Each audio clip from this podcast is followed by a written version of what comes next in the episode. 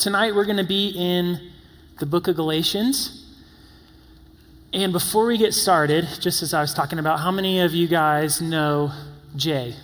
Jay Carter. A lot of people, yeah, normal guy. Um, so he works in the creative department with Dan and I. And, uh, you know, when you spend 50 hours a week, 40, 50 hours a week with the same people, you start to really understand the intricacies and the, the quirks that people have. And uh, one of the things that I never really noticed about Jay before was his inability to remember song lyrics. And part of our job is listening to music, remembering songs, leading worship, all this stuff. And he just always gets them wrong. And I never realized it before. And a couple weeks ago, we were, we were listening to songs, talking through songs, and we were talking about doing this song, Faith and Wonder. And Jay was like, Oh my gosh, dude, I love this song. This is my favorite song. I've listened to it like a thousand times. And I was like, oh, yeah, all right, that's, thank you. And so we, we kept listening to the song, and the song ended. And if you have spent any time with Jay before, like every five minutes, he's ripping runs, like crazy gospel runs, or just singing or yelling or doing whatever he wants. And he's singing in our office, and he's like, uh, This name that shakes the mountaintops the only thing that breaks the curtains off. And I was like, what, what, what did you sing? And he was like, the name that breaks the curtains off, like so confident. And I was like, I don't think that's how the song goes. And he was like, um, okay, well, this is my favorite song. And uh, I've listened to it like a thousand times. And so thank you for your opinion, but, but you're wrong. And I was like, okay, well, can, then why don't you explain to me how the thing that breaks the curtains off makes sense at all? And he's like, all right, well, you know, the, the veil was kind of like a curtain. And Jesus' death on the cross, and then the curtain tore, and the, the veil was lifted, and it tore the curtains off. So, and I was like, I was like, how did you do that? Like, how did that somehow make any sense at all to where I'm like, wait, are those the words?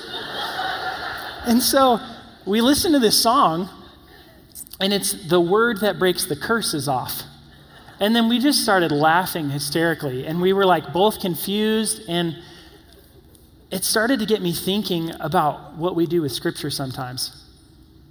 And how we hear these scriptures over and over, and they become our favorite scriptures, but they're out of context, or we learn it wrong and so we start to live it out practically wrong. You know, and I think there are some things that we miss out on, some truths in Scripture because we don't understand them all the way. You know, and one of those, one of the scriptures, and it's what we're going to be going through tonight, is uh, in Galatians, and it's the scripture about Jesus setting us free. You know, um, we tend to misunderstand that, and we think sometimes, like, since I've been bound by this thing before, since I've struggled through this thing for so long, it's always going to be a part of my identity.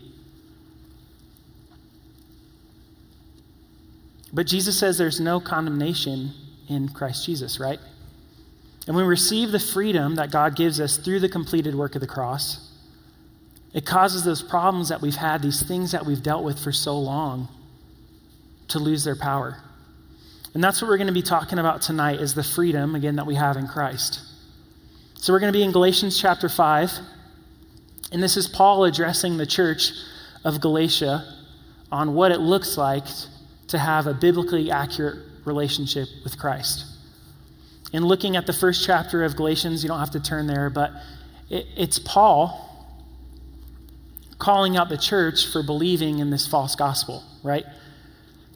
And he says, I marvel that you are turning away so soon from him who called you in grace to Christ. This is verse 6. You don't have to turn there, chapter 1. To a different gospel, which is not another, but there are some who trouble you and want to pervert the gospel of Christ. And Paul's warning the church to beware of making themselves an authority over Scripture instead of living under the authority of what God's word says. Because in, in, reality, we can do one of two things, right? We can place ourselves on top of what God says, we can twist it, we can twist the word, and we can shape and mold it into what we want it to say. You know, like, oh, Philippians 4:13, praise God. I'll receive that all day. And we highlight things, we star them, we underline them, then we get to tougher sections of Scripture where it's like, hey, if your right hand causes you to stumble, cut it off. And we're like, I'm going to just tear that out of there because that is too hard. Or we can submit to the authority of what God's word says and live under all of the promises that God gives, live under grace, live under freedom, live under sonship, live under adoption. So, tonight, as we look at this chapter, we're going to break it down into two sections. And the first section is, is what it looks like to be in bondage to legalism. And the second is what it looks like to be in bondage to sin. So let's pray and we'll get started. God, we thank you so much to be able to be here tonight to relate our lives through the lens of Scripture to see what it looks like to be truly free in Jesus Christ. God, as we look at this, I just pray that you would soften our hearts to hear your word, to hear the truth of who you say we are over who we say we are. Holy Spirit, we welcome you in afresh tonight. We ask that you come and do what only you can do. So, Galatians chapter 5, verse 1. And real quick, just a brief backstory of the, the context of the chapter. So, Paul left the church of Galatia. And then, as we saw in chapter 1, verse 6, a, a very short time later, this false gospel of circumcision has crept into the church of the Galatians. And they started to believe this, this, uh, this fallacy that if they were circumcised, it somehow made them more righteous in, in the eyes of the Lord. And it was a first step into this relationship with God. And so Paul comes out in verse 1 and he says, Stand fast, therefore, in the liberty by which Christ has made us free. And how many people in here tonight know that you're free? Uh, okay, it's something that we can get excited about, right? Okay, thank you. Let's go. All right, so we're going to do something real quick. Why don't you turn to a couple people? If you have to stand up, you can, and tell them that they're free.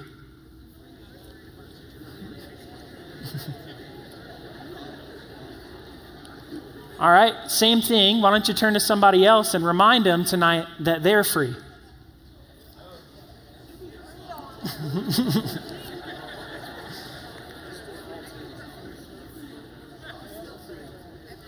Still free, yeah. So, it's exciting to get, it's okay to get excited about freedom, but we have to remember the context of this, this, this scripture. And there's a second half of verse 1. And Paul says, and do not be entangled with the yoke of bondage, right? And the yoke of bondage in this section is a, is a yoke of legalism. And Paul comes out with this really great challenge for the church of Galatia, and he says, Stand fast. And what he's saying is that it takes effort to stay in a place of liberty, okay? And someone who is made free in Jesus Christ can also get themselves back into a place of bondage. You know, we just turned to our neighbors, we made this declaration about, You're free, I'm free. People were laughing. But if we're honest, there are things in our lives that have crept back in, that have taken control of who we are. And we're living under the yoke of bondage of some of these things, aren't we? And Paul's saying, guys, we're in a battle always with our flesh. And we have to learn how to stand firm in the freedom that Christ and Christ alone has given us and understand what that means. Because if we don't understand what it means every time a false teaching comes in, or, or a prosperity gospel or a lie of the enemy, we're going to get run over time and time again because we're not based in truth. And if you're a believer in here tonight, like, do you understand that it's possible for Christ to come and set us free and for us to get us ourselves back into a place of living in bondage, of living in sin? And we see this all the time, right? We see believers with no joy, no fruit in their lives. They're bitter, they're angry, but they claim to be believers. And bondage looks different for everyone, right? Your bondage tonight could be anxiety, it could be bitterness, it could be anger, it could be fear, it could be doubt, it could be lust, it could be a number of things. But that's not who God calls us to be. God wants us to be free from all these things. And last time I checked, we know the end of the story, right? We've read the book from cover to cover. We know what happens in the end, and the end is us reigning alongside of Christ for eternity. And that's the hope that Paul is reminding us of. Paul is saying, guys, tonight that false doctrine creates false guilt. Okay, but true doctrine is the way that we, we can receive true freedom. And as we continue in this chapter, we'll see Paul give us ways that we can live in freedom. And in verse 2, he says, Indeed, I, Paul, say to you that if you become circumcised, Christ will profit you nothing. And I testify again to every man who becomes circumcised that he is a debtor to keep the whole law. You have become estranged from Christ, you who attempt to be justified by the law. You have fallen from grace. I want to clarify real quick this is not really about circumcision. Okay? But Paul is addressing the believers in Galatia that were getting circumcised again as a first step to salvation, which ultimately leads to a works based faith, right? If I do all these things, if I abide by all these rules, if I follow these steps, then God can save me. You know, and, and Laura, my wife, and I went to Israel in February, and we're standing at the Wailing Wall. And there's a gate at the Wailing Wall and you have to put on a yarmulke and cover your arms and do a number of different things before they allow you to go and pray at the wall. And I, I just like had this real heavy spirit the whole time of like, man, like it, it felt heavy, it felt oppressed when we were in Israel. And I just started praying at the gate, and I was like, do I do I want to go pray down at the wall? And the Lord, and literally, it's one of the times where I feel like I've heard the Lord speak most clearly to me in my life. And he was like, You don't have to do all of these things anymore to achieve my favor or to come and pray to me because the, you are a mobile temple. Right? The Holy Spirit is living inside of us, and we have the freedom, this freedom that Christ has given us through his death and, re- death and resurrection on the cross, so that we don't have to follow all these rules anymore. That we have the ability, wherever we are, to pray and seek after the Lord.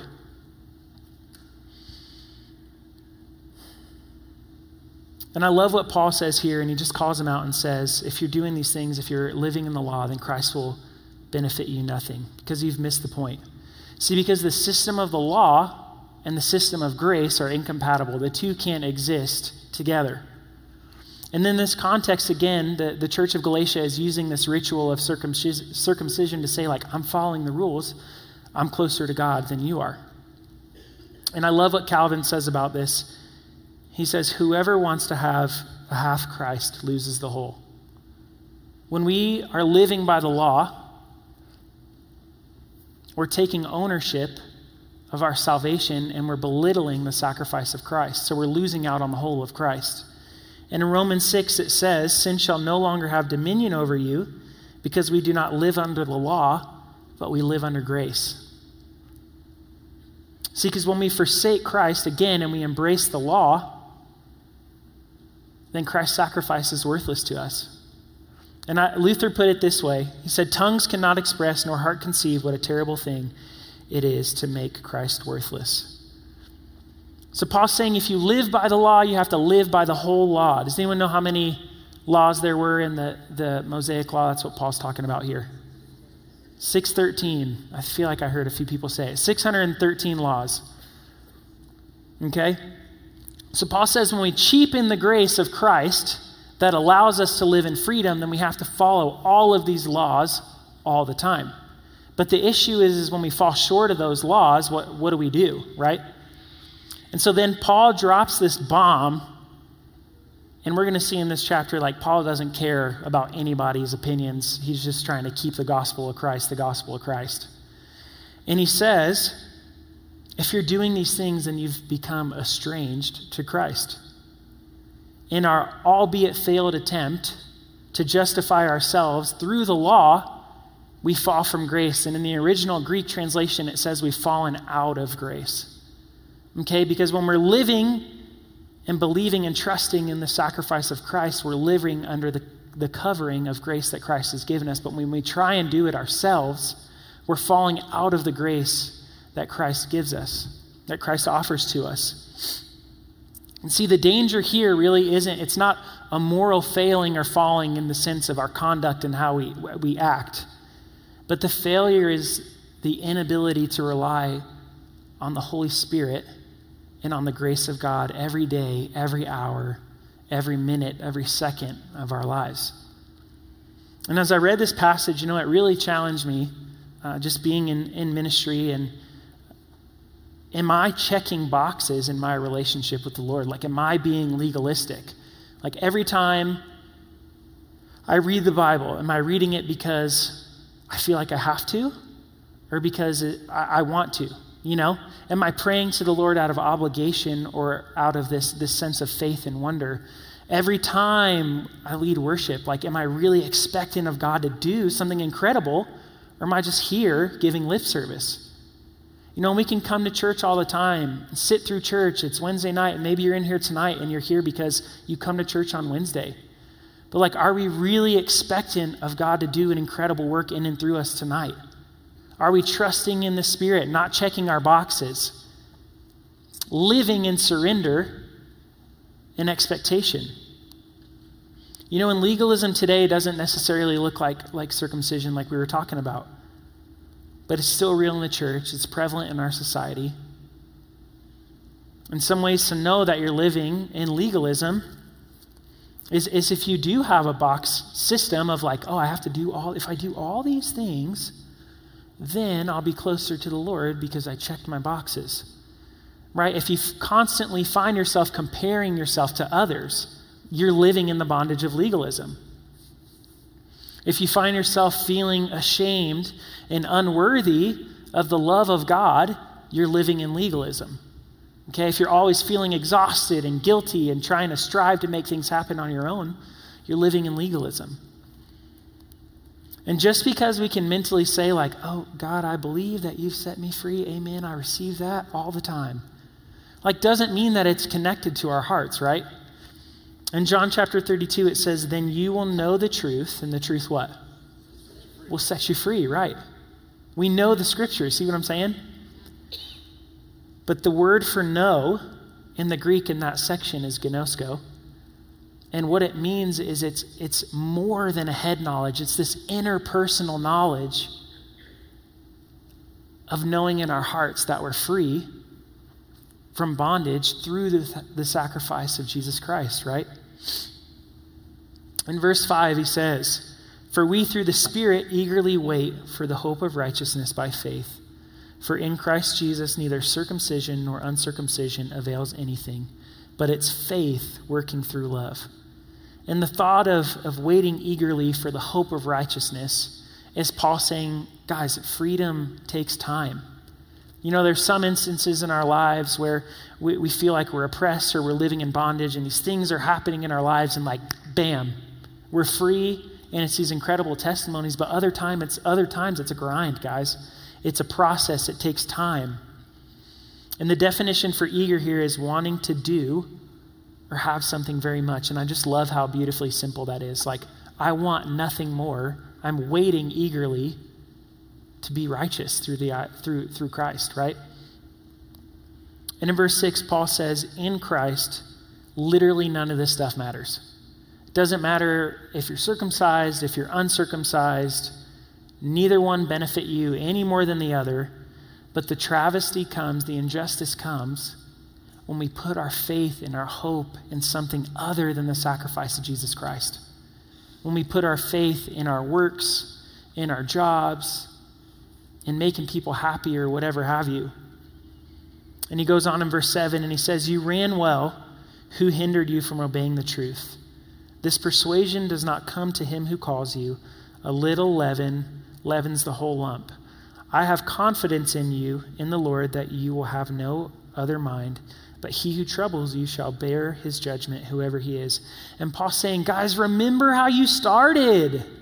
Like, remember when you were full of faith, you were full of wonder. Like, what happened? What pulled your attention away from the truth? Was it fear? Was it doubt? Because remember, Paul said, like, I just left. What's happening?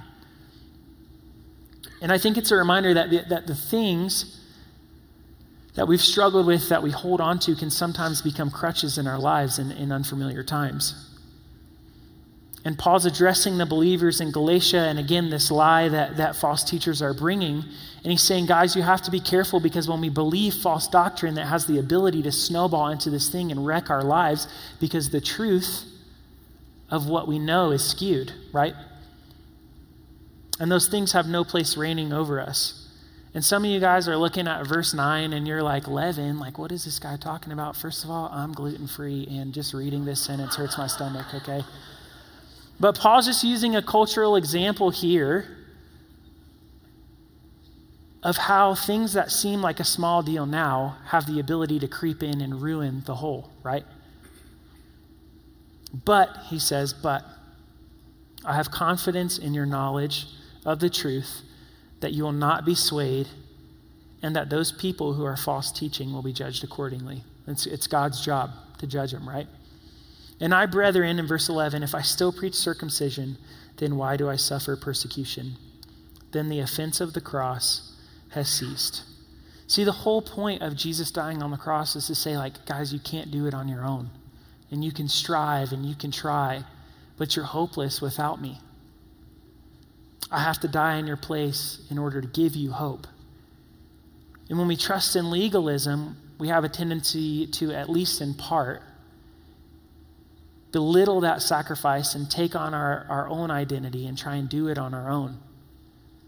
And this takes away from the offense of the cross, is what Paul's saying, which honestly should always offend the fallen man. That Jesus would come and die in our place because for some reason he thought that we were w- worth it. I don't know why.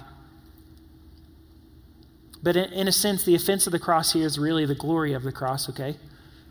And legalism takes that glory away from the cross. Because the beauty of the cross is in God's choosing to send his son to die on a cross so that we can be called worthy in the sight of the Lord. And in verse 12, he says, I could wish that those, those who troubled you would even cut themselves off. And I'm going to be honest, you can read it and interpret it yourself. We're going to keep it PG 13 tonight, or G, or whatever you want. But basically, Paul's saying that if in the eyes of the law, a little sacrifice means that you're more righteous than other people, then don't just give me lip service. Why don't you just become a eunuch and let's see you do it? And we're like, dang, Paul, we know you had a past, but why are you for real acting like this? But this is what I was talking about. Paul, for real, doesn't care about offending people or calling people out of their sin as long as the gospel of Christ remains true to be the gospel of Christ. Paul's crazy. I'm telling you guys, he's crazy. In verse 13, he says, For you, brethren, have been called to liberty, only do not use liberty as an opportunity for the flesh, but through love serve one another. For all the law is fulfilled in one word, even in this, you shall love your neighbors as yourself. But if you bite and devour one another, beware lest you be consumed by one another. And he says, For you, brethren, have been called to liberty.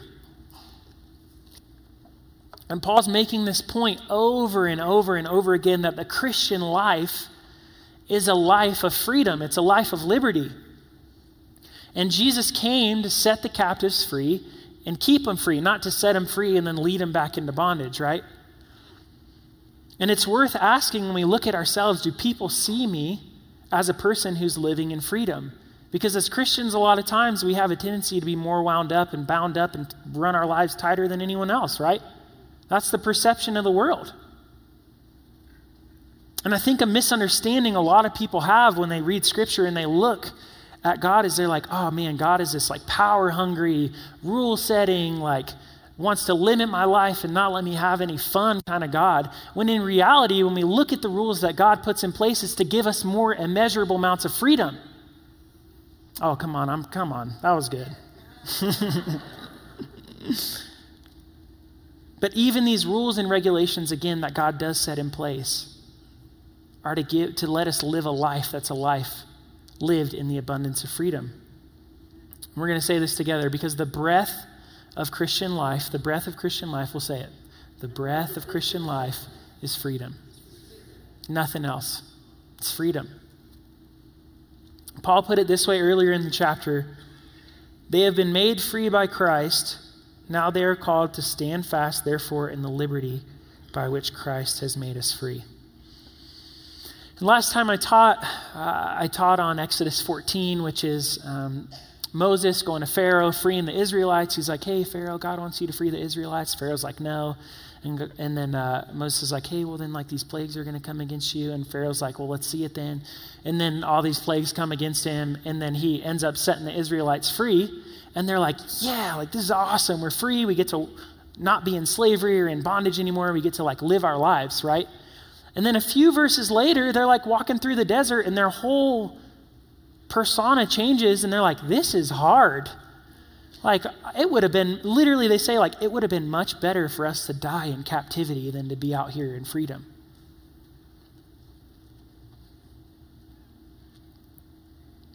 And see, the hard part for us isn't the deliverance from our sin, but it's bit, the ability to walk in freedom every day. And we see God in that, that section of Exodus 14 deliver the children of Israel swiftly, but then he begins this process of taking their habits, taking the things that they've been dealing with in Egypt out of them, right? Because true, fee- true freedom feels foreign. And we'd rather stay enslaved to something that's been detrimental to our life for so long than embrace something new and something fresh. We'd rather stay in a place that's comfortable, that we're familiar with, that we have control over, that we don't have to trust anyone but ourselves and miss out on what God wants to do in our lives. And I'm talking to myself and I'm talking to somebody in this room for sure. And Paul's saying that with freedom comes a choice. Either we can choose to believe what Christ has done and live our lives out of a place of gratitude Okay, or we can accept grace and use grace as an excuse for why we sin. Like, oh, I'm already forgiven for, for that. I can do whatever I want because God's grace is sufficient for me, and that's just not the case. You know, and Paul immediately gives us this antidote on how to combat this, by, and it's by serving one another, by being selfless, and being in relationship with one another. Because when the law, when we love one another, the law is fulfilled. It's not by being selfish, it's not by trying to do our own thing. Remember what John 13 says? It says, They will know you are my disciples by what? Your love for one another. So, how do we overcome this bondage of legalism? By being in community, by talking to each other, by confiding in one another, by being honest, by letting people in to our lives. We have a small group that, that meets at our house on Sunday nights, and uh, me and Jay and uh, Pete and a couple other of the guys, we see each other a lot, and every time we see each other, we're like, "Hey, how are you doing?" And every time, without fail, it's like, "I'm doing great, brother. How are you doing? Thanks for asking." And we're, it was just a formality for a while, you know. Then we start having small group, and like we'd get to prayer requests, and it's like you find out people's lives are falling apart. And you find out that, that people are struggling with things on a daily basis. And we kept being like, I just asked you how you were, and you said you were fine. He was like, Well, yeah, I lied. Yeah, I just didn't, I didn't want you to know. And so we started doing this thing where we'd be like, Hey, how are you doing? And without fail, still to this day, every time, it's like, I'm doing great. Thank you so much for asking. And then we started asking like this follow up question, like, Are you sure? And it's like, oh, you know what? Yeah, I'm not sure. My life is a wreck right now. Like, I could really use some help and some prayer. And what Paul's reminding us in this section of Scripture is, is, guys, everyone struggles, and that's okay, but we have to be vulnerable. We have to be honest, and we have to let people in so that people can walk alongside us through our challenges. And so now we'll kind of transition verse 16 to the looking at the bondage of the flesh. And Paul says in verse 16, I say then, Walk in the Spirit, and you shall not fulfill the lusts of the flesh.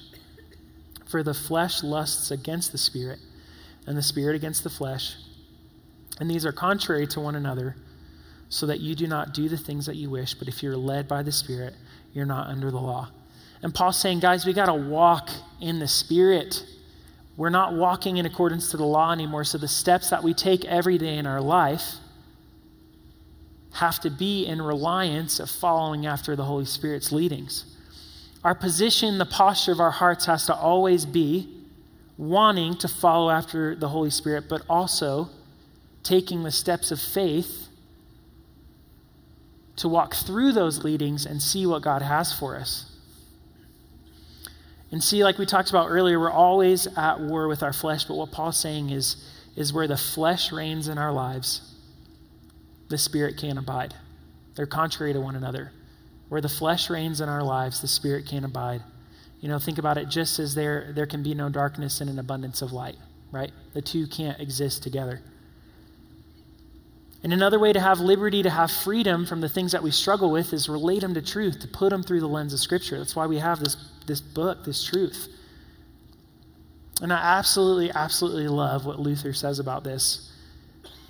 He says, when the flesh begins to cut, because it's dirty, right? We're, we're at war with our flesh every day. When the flesh begins to cut, when the flesh begins to cut up, the only remedy is to take the sword of the Spirit, the word of salvation, and fight against the flesh. If you set the word out of sight, you're helpless against the flesh. And I know this to be a fact because I have been assailed by many violent passions, but as soon as I took hold of some scripture passage, my temptations left me. Without the word, I could not have helped myself against the flesh. He's saying, without what? Without the word. The word is what? A lamp into our feet, a light into our path.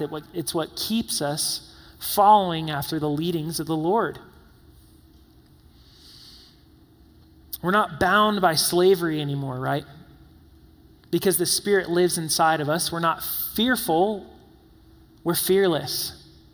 We're not orphans, we're adopted, we're sons and daughters. And this is the reason why Jesus live, leaves us with his Spirit. You know, a lot of times uh, we think, oh man, if I just could have talked to Jesus. Like, if I could have just seen him raise someone from the dead, I'm telling you what, I'd believe. We're like, well, duh. Oh, if I could have talked to a disciple or if I could have just seen, seen what they were seeing every day, like, it'd make my life so much easier. And Jesus is saying, no, guys, what I've left with you is so much more powerful than these things. It's living inside of you, it's a part of you, it's breathing with you. I've left a part of me inside of you, and you have to learn to trust it. Because the antidote to living in our flesh isn't the law, it's God's grace and His power at work in us through the Holy Spirit. And this switches what camp we identify ourselves with, right? We can either live according to the outer influence of the word, the world, or we can live in accordance to the inner influence of what God is speaking to us, what God is directing us, what God is guiding us through. And he goes on in verse 19 and he says, Now the works of the flesh are evident, which are adultery, fornication, uncleanliness, lewdness, idolatry, sorcery, hatred, contentiousness, jealousness, outbursts of wrath, selfish ambitions, dissensions, just, oh, heresies, envy, murder, drunkenness, revelries, and the like so, why don't we take a, a, second? We'll turn to our neighbor and tell him which one of these sins we most recently committed. No, I'm just kidding. We're not, we're not going to do that. That would make a really, the people you sit by every Wednesday would make that relationship pretty awkward. And he goes on to say, Of which I tell you beforehand, just as I also told you in times past. Some of your hearts are still racing because you thought we were really going to do that. It's okay. We're going to refocus. But Paul is saying that beforehand there it points to Paul having this conversation with them before, right? Like, guys, come on, we've been over this. We're not living a life abstaining from these things out of our obligation, but we're living our life abstaining from these things out of, out of living in, in gratitude, right? And he goes on and he says, Those who practice such things will not inherit the kingdom of God. You read that and you might like be like, oh yeah, what, what about it? But Paul is for real just dropping bombs over here. Like he does not care. Paul is saying that if you practice these things, you will not inherit the kingdom of God. Paul's saying that if we live continuously in sin, because that word practice here is in the present tense, right? If we practice these things on a continuous basis, then we will not inherit the kingdom of God. And what Paul's doing is he's clarifying that there's a real difference between isolated incidents of sin and living in sin. I'll say that again. There's a difference between isolated incidents of sin and living in sin.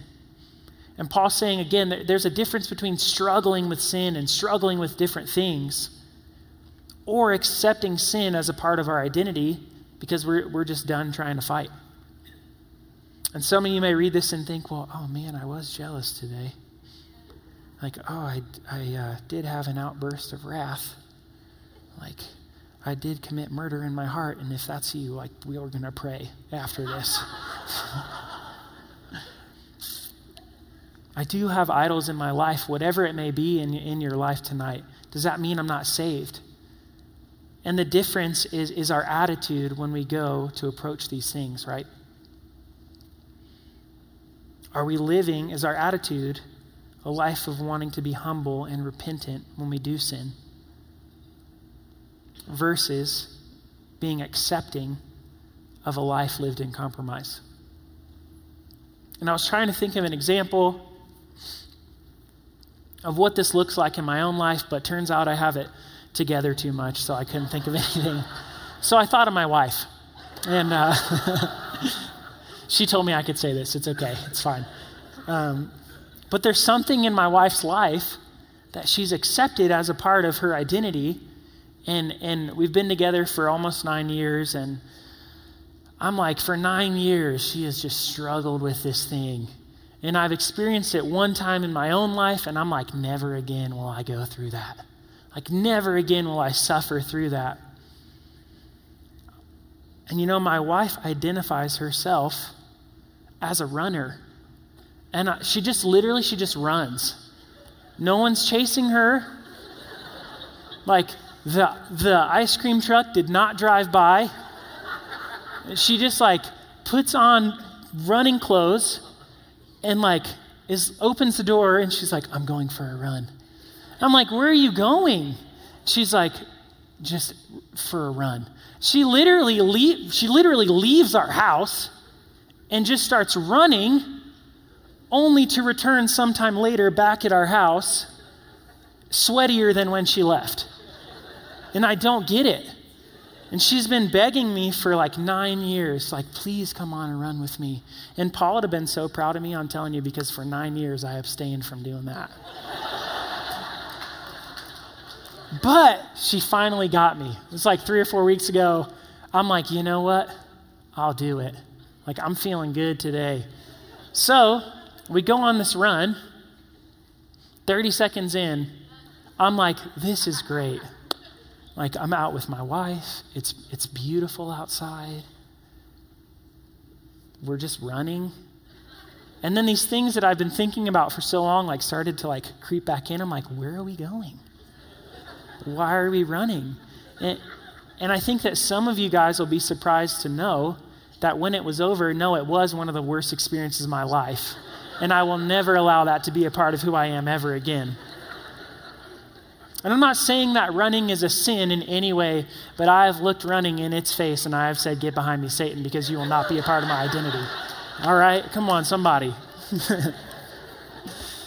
I know it's an extended metaphor, but look, that's the difference that Paul's making, okay? For me, running is 100% an isolated incident and it ain't going to happen again, okay? But my wife, it's a part of who she is, and, and, and she, she does it on a regular basis.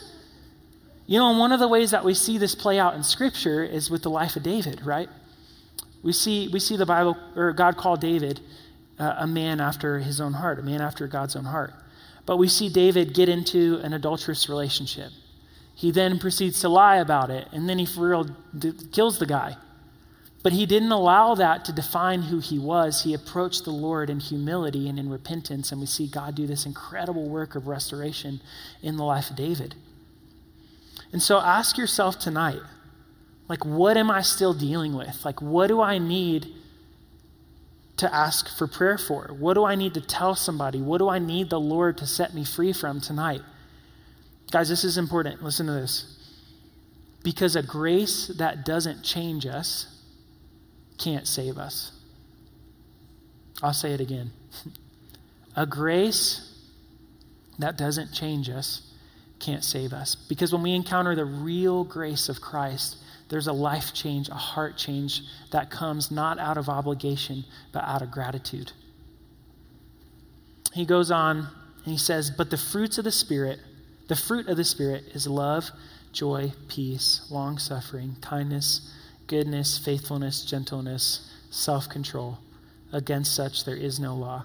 And as I was studying this, I, I, noticed for the first time, and maybe you've, you've noticed this before, and maybe I'm making something out of nothing, but I think that it's really cool the language that Paul chooses to use here when he's, when he's describing the works of the flesh, the things that we strive for that benefit us nothing, as opposed to the fruit of the Spirit, which we get by, by believing, by the, receiving the Holy Spirit, right? And all of these things that Paul gives to us, or that the Lord gives to us, and how they, they give us a life of nourishment, of purpose, and they sustain us. And I love what Paul says uh, when he wraps up that section, and he says, Against these things there is no law. And that's an understatement, right? Paul's saying, like, if you're too kind, if you're too gentle, if you're too patient, like, no one's going to judge you for those things. They may think that living a life uh, in accordance with, with these things feels like captivity, but, but Paul's saying that when we practice these things, when we base our life around these things, we find true freedom and we find true purpose. He goes on in verse 24 And those who are Christ's have crucified the flesh with its passions and desires. And if we live in the Spirit, let us also walk in the Spirit. Let us not become conceited, provoking one another, envy or envy, envying one another. And Paul's like, hey guys, your sin, your shortcomings, like there's a place for those things, and it's crucified on the cross with Jesus Christ. And we need to remember that because some of us have been carrying around our sins and all these things for way too long and making them a banner over our lives instead of living under the banner of the freedom that we have in Jesus Christ. And Paul could have used any other word here other than crucified, but I think he used crucified on purpose because he knows that it's messy. He knows that the crucifixion or the, the crucifixion of our sins is a hard thing. Leaving them at the cross is a hard thing. But every day we have a choice to live our lives as who we want to be. And the passions and the desires that we have, Paul's like, just stop it. Because your identity isn't in who you were or what your sin issue is or what you struggle with. It's in who Jesus says you are, and he calls us free, right? And some of us in here have been living under our sin instead of living under the hope and freedom that Jesus Christ gives us. We need to stop living under the ownership of our sin and we need to start living under the ownership of Jesus. Have you noticed that we, we do this all the time, right? We say things like, oh, my anxiety, my bitterness, my anger, um, the list goes on and on, right? But my, my, my, my, my. And every time we do that, we're associating our identity with our sin and undermining the authority and the grace that Jesus has given us. See, we have to remember that, that God promises us ultimate victory. And, and even though battles are raging, storms are going on, we know the end, like we said earlier. And we have to stop wrapping our identity in our struggles. Stop belittling the sacrifice of Jesus Christ and start walking in the freedom that Jesus has called us to. See, because when we align our path, when we align the path of our life in focusing on the Spirit and walking in step with the Spirit, we're able to put to death the struggles of sin and of the flesh. You know, our, our life needs to be so reliant on the Holy Spirit, so confident in what He's doing, who, he's, who, who Jesus has called us to be, that our fear falls away. And Paul ends the chapter with a warning. You know, he's saying that, that as we get more comfortable in our relationship and as we continue to walk with God, we can't become conceited. You know, the things that we believe, the things that we think Scripture says, we have to keep relating them back through the lens of Scripture always because some of the things that we believe have been twisted over the years and we're living in bondage to those things instead of freedom of the truth. for example, the legalists in, in the first section that we were talking about, and them looking down on people who they thought were less righteous than them, right? Or you're on the other end of the spectrum and you're looking at people's lives and you're comparing your life to their life and thinking like oh if my life looked like this if my walk looked like this if only I, these things didn't happen in my life then everything would be fine. Either way you're missing out. And i truly believe that everyone has a tendency to fall into one or, or both of these categories. Whether it's again it's legalism and you're living a life where you're checking boxes you, you see Christianity as a rule book and you're thinking, oh, if I follow all these rules, then God will save me. And if you're in that camp tonight and you're tired of the way that you've been living, like I'd encourage you, don't neglect the work of the cross. Don't forsake or neglect the sacrifice of Jesus Christ. Let go of the routine of religion and embrace the grace that God so freely gives. And if you're in the other camp tonight and you're living in the bondage of sin, I'd encourage you to come up for prayer, talk to somebody. Because sins that stay in the dark tend to slowly become our identity, right? The things that we hide from the world, the things that we, we try so hard to not let out, those are the things that tend to consume who we are. In this whole chapter, Paul's really pointing us towards an examination of our own hearts. And we tend to think a lot of times, like, if my circumstances get better, uh, if, if this season of my life, such a Christian term too, if this season ends, like, then everything will be fine and, and my life will be better. But the reality is, is the things that we're dealing with, they're not circumstantial. They're internal issues that we have to seek the Lord on. Because healing comes when we seek the Spirit of God. And if you're in here tonight again and you have a struggle that you're over, this sin issue that you've been hiding for so long, or something that you just want prayer for, like come and receive prayer. Tell somebody. Tell the person next to you, maybe don't sit next to them next week. come and take communion. Take some time to reflect on the Lord's sacrifice and what, what communion means. Renew your covenant with the Lord, that you're committed to walking in freedom that you're grateful, that you're thankful for the sacrifice on the cross. Take some time to yourself. You know, I'm going to end with this tonight. But back in uh, medieval times, one of the things that they would do in, in castles is uh, they would hang banners, right? And whoever the ruler was, whoever the, the king of, of these different kingdoms or cities or whatever, they'd put up these banners all around the castle to let people know who the owner of that castle was, right? And when they went to war, they would battle, and, and whoever lost, whoever, whoever won, right? The first thing that the winners would do would they, they would go in and they would cut down the old banners and they would raise up these new banners and let everyone know that, like, hey, the people that were here before, they no longer rule over this thing, this castle, this kingdom. It's now us. And I just want to remind everyone tonight there, there are people in here tonight who have been living under the banners of their sins for way too long, identifying as their sins, living under the oppression of the things that they've done. But, but I want to remind you tonight that our banners shouldn't be depression, our banners shouldn't be anxiety. It shouldn't be fear. It shouldn't be doubt. It shouldn't be legalism. It shouldn't be lust. It should be Jesus. And we need to take some time tonight to reflect, to cut down the banners that we've been living on and raise up this new banner of Jesus and the freedom that we have in Him. Because our banner is no longer our sins, right? Our banner is everything that God promises us. Our banner is freedom, sonship, forgiveness, acceptance. And those are the things that we need to be living our lives in accordance to. So we're going to enter into a time of, of just response right now. Um, and if you need prayer, there's going to be a ministry team up here. Again, if you want to come and take communion, just spend some time with the Lord, reflect on sacrifice and, and what it means to for, for Jesus to come and die so that we could live in freedom. I just encourage you to do so. We're just going to take some time uh, and re- reflect and let's pray. God, we thank you so much for the freedom that you give. Lord, that when we surrender, when we live in surrender in accordance to walking with your Spirit,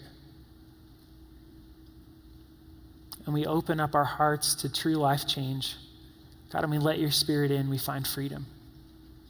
God, I just pray for people in here tonight who are, who are struggling with sin issue, with identity issue, issues, um, who have been living under the bondage of legalism or the sins of the flesh. God, I just pray that right now as we're praying, as we're responding, that healing would come. That the, the bonds that people have struggled with, that we've been struggling with for so long, the, the chains of those would be loosed. That we be able to, to take hold of the freedom that you give us, God. Only through your Son, Jesus Christ. We thank you. God, we want to stay positioned toward an, an attitude of expectancy, Lord. And we ask all these things in Jesus' name. Amen.